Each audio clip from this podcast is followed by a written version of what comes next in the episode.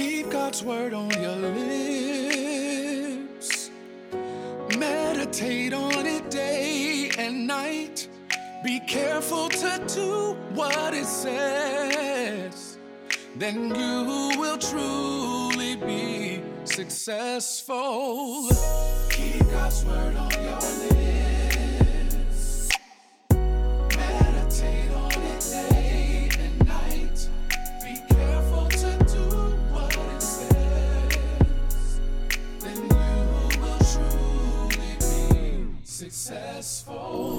Hey everybody, it's day 17 of our 90 day challenge. Are you excited? I'm excited.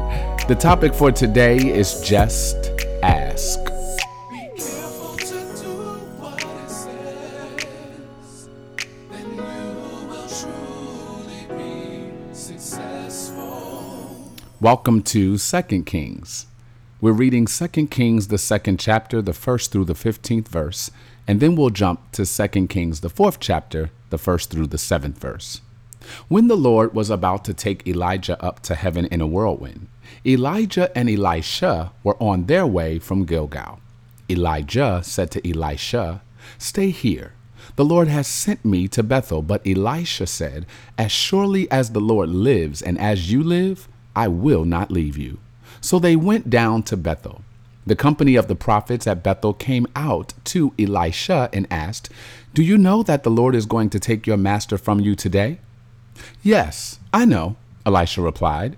So be quiet. Then Elijah said to him, Stay here. Elisha, the Lord has sent me to Jericho. And he replied, As surely as the Lord lives and as you live, I will not leave you. So they went to Jericho. The company of the prophets at Jericho went up to Elisha and asked him, Do you know that the Lord is going to take your master from you today? Yes, I know, he replied. So be quiet. Then Elijah said to him, Stay here, the Lord has sent me to the Jordan. And he replied, As surely as the Lord lives and as you live, I will not leave you. So the two of them walked on. Fifty men from the company of the prophets went and stood at a distance, facing the place where Elijah and Elisha had stopped at the Jordan. Elijah took his cloak, rolled it up, and struck the water with it. The water divided to the right and to the left, and the two of them crossed over on dry ground. When they had crossed, Elijah said to Elisha, Tell me, what can I do for you before I am taken from you? Let me inherit a double portion of your spirit, Elisha replied. You have asked a difficult thing, Elijah said. Yet, if you see me when I am taken from you, it will be yours. Otherwise, it will not. As they were walking along and talking together, suddenly a chariot of fire and horses of fire appeared and separated the two of them, and Elijah went up to heaven in a whirlwind. Elisha saw this and cried out, My father, my father, the chariots and horsemen of Israel. And Elisha saw him no more. Then he took hold of his garment and tore it in two. Elisha then picked up Elijah's cloak that had fallen from him and went back and stood on the bank of the Jordan. He took the cloak that had fallen from Elijah and struck the water with it. Where now is the Lord, the God of Elijah? he asked. When he struck the water, it divided to the right and to the left, and he crossed over. The company of the prophets from Jericho who were watching said, The spirit of Elijah is resting on Elisha. And they went to meet him and bowed to the ground before him. 2 Kings 4 1 through 7. The wife of a man from the company of the prophets cried out to Elisha, Your servant, my husband, is dead, and you know that he revered the Lord. But now his creditor is coming to take my two boys as his slaves. Elisha replied to her, How can I help you? Tell me, what do you have in your house? Your servant has nothing there at all, she said, except a small jar of olive oil. Elisha said, Go around and ask all your neighbors for empty jars. Don't ask for just a few. Then go inside and shut the door behind you and your sons. Pour oil into all the jars, and as each is filled, put it to one side. She left him and shut the door behind her and her sons. They brought the jars to her, and she kept pouring. When all the jars were full, she said to her son, Bring me another one. But he replied, There's not a jar left. Then the oil stopped flowing. She went and told the man of God, and he said, Go, sell the oil and pay your debts. You and your sons can live on what is left. And that ends our worship reading for today. Our worship thought is titled, Just Ask. There is something I need you to know right out of the gate God is invested in all of you. Not just the big things, but also the small things. God cares so much about you that he will visit you, and in only God would know that kind of way, just to show you that he's listening, that he cares, and that he loves you. Jeremiah 1:12 says that God is watching over his word to make sure that it is carried out. Did you hear that?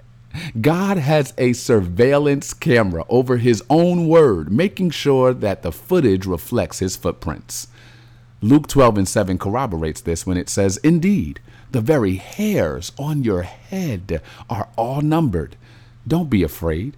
You are worth more than many sparrows. Don't second guess your prayers. If it matters to you, then it matters to God. If you are reading this or hearing this and you feel like your concerns do not matter, know that God cares about the small things. Just think if He cares enough to count the hairs on your head, why won't God be equally as concerned about the pain in your heart? If God heard the cries of Hannah and opened her womb, and if he responded to Daniel's prayers and stopped the lions from devouring him, why would God ignore you? God is too big not to care about every aspect of his creation. With that being said, ask for what you really need God to do. Ask for the big thing. ask for the small thing. Just ask. That's what I would have said to the widow woman if she asked my advice. We met her today in 2 Kings, but specifically in 2 Kings 4, we are told from the outset that her husband was a man from the company of prophets, but he died and left her in a heap of debt. The woman is asking Elisha for help so the creditors don't sell her two boys as slaves. The first lesson I see here is this don't just be prophetic have a plan. Don't just ask God to help you speak life to others. Make sure after you have done full time ministry for the world, you have saved up something for your family. A prophet with no plan is only hearing one part of God's word. Listen, y'all. The Bible says the man was in the school of prophets, but he didn't see his death coming. Why? Because we prophesy only in part. He didn't have a plan in place for his family when he transitioned. Like this prophet, many of us are spiritual, but not practical. We can speak life to everyone else, but we don't have a life insurance policy. We can travel the world to worship with the greatest of them, but we don't have a will. We are super saved, but don't have a savings account. And God wants us to be balanced in all things. Just think. Because this prophet did not have a plan, his wife had to turn to another man to ask for help. Don't leave your house uncovered for the sake of ministry. Remember, before there was church, there was family. And God would want me to be focused on being a parent with a plan over and above my preaching itinerary in the land. But that wasn't even the worship thought. That was just a life lesson. Here is the worship thought. When the woman comes to Elisha, he tells her to go and borrow empty jars from her neighbors. Today, as I read this, I thought to myself, now, mm, if God told me, Sean, to borrow empty jars from my neighbors, they wouldn't have a clue who I am. Why? Because my neighbors are strangers to me. Well, well why are they strangers? because I don't know them. I haven't taken the time to develop relationships with those who live on my street, in my development, or even in my city. And this convicted me because Jesus literally tells us to love our neighbors as we love ourselves. So if we don't know them, how can we love them? And if we ever need to ask a favor from them, how do we think they'll respond if we don't even know their name? I believe we are in a real crisis as it relates to evangelism today. Let me tell you why. Because people don't care about your God if you don't care about their person. People couldn't care less about your sermon if you don't even smile when you leave the complex. So, in order to introduce Christ to others, you should first be willing to introduce yourself to them. We never know who is on our street to bless us. We never know who God is sending our way so that we can be a blessing to them, but we first must take the time to say hello. So the prophet tells this particular woman to go to her neighbors, borrow as many jars as she can, and he specifically tells her, watch this, not to ask for a few. I'll never forget when I applied for a PhD from Duke University, and the professor I planned to work with, his name is Dr. Maurice Wallace, he told me upon hearing about my rejection these words Perhaps God told you no because you're asking too low. It stung. But it was like God talking directly to me through him. Perhaps God told you no because you're asking too low. What if, my friends, God is telling you to ask big, but you are concerned about how that will make you look? Perhaps God is telling you to make a bold move, but you're more concerned about your image than his instruction. Are you asking too low? Could it be that the job you were meant to apply for was the job God was calling you to? But before you could even apply, you let the wrong voice tell you otherwise. Just ask and ask big. Just ask, ask big, and get to know your neighbors before you ask for anything. Why? Because everybody wants to be useful, nobody wants to be used. This same principle applies to God as well. How many times have we prayed for something we needed God to do instead of worshiping Him for who He is? I've heard it said like this we ask for God's hand and not His heart. But God is not a genie in a bottle. Yes, God cares for us, and yes, God loves us deeply, but God is too good to be treated so small. Worshippers are considerate, worshippers are kind. Worshippers are relational. Worshippers are intentional. When the woman obeyed the prophet, God met her spoken and unspoken needs. And I believe God is challenging you to do the same today. So just ask. Last story, I promise, and I'll let you go. I'm led to share it though because I really believe it's meant for someone to hear. In 2013, a couple of friends and I decided to plan a four city worship tour to bring a unified encounter to Chicago, Baltimore, Atlanta, and Raleigh. The instructions were very clear only focus on God as the headliner. No artists announced, no compensation given. This was a tour promoting only God. Okay. It sounded really adorable, but the truth is, the moment I spoke the vision out loud, I became nervous.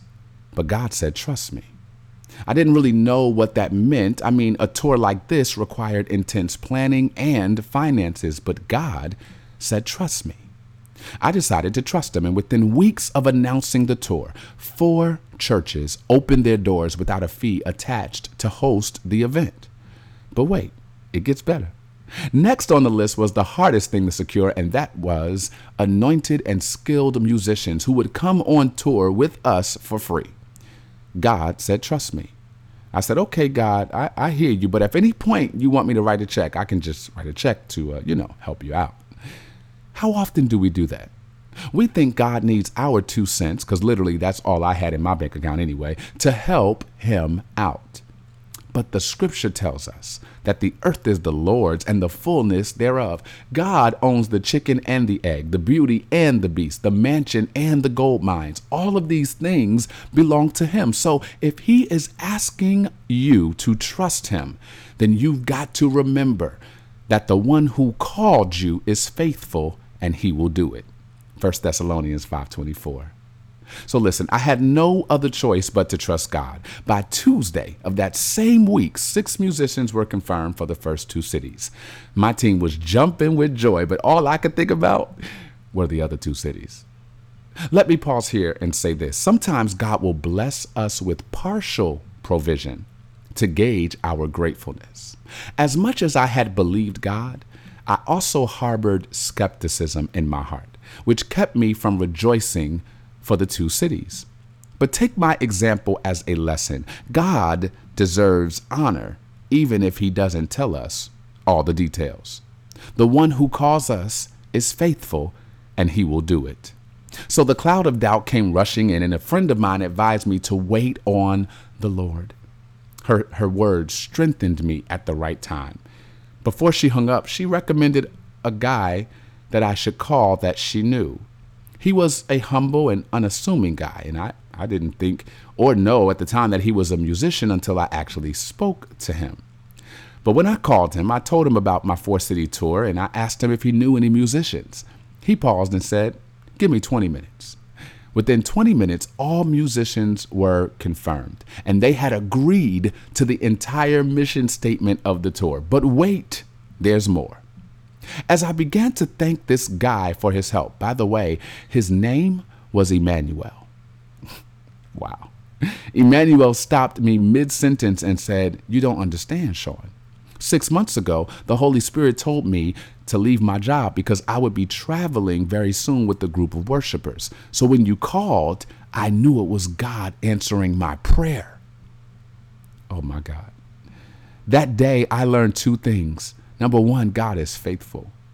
Number two, many times our needs are answers to someone else's prayer. So if we let fear grip us, and if we let rejection restrict us, we may just disrupt or delay someone else's destiny. So back to the worship thought just ask. And don't just ask for a few. What if the thing you need is the missing verb in someone else's sentence? What if your lack will give someone else purpose. Like me, I know you might be fearful and perhaps you are frustrated. I know you may be upset that the plan hasn't yet come together when in truth you're just afraid to ask. So just ask because your need may be someone else's answer. So, what is your worship work today? Remember the story today of the widow woman and be intentional about building better relationships with the people who live around you. As well, don't be afraid to ask for the big thing. List a few big things you have been a bit nervous to ask God for or about and spend the rest of your day praying about them. You have not because you ask not. Let's pray. God of miracles, signs and wonders, I believe in your power. So come do what only you can do. You've healed before. You can heal again. You have transformed before. You can transform again. You have provided oil in empty jars before. I trust that you can do it again. Help me to be more lovable and kind. Help me to slow down and get to know the people around me I specifically place my faith in the area I've been ignoring lately, and I ask you to perform a miracle in my life and in the life of those I love. I trust you to do the impossible because you are a miracle worker. Amen.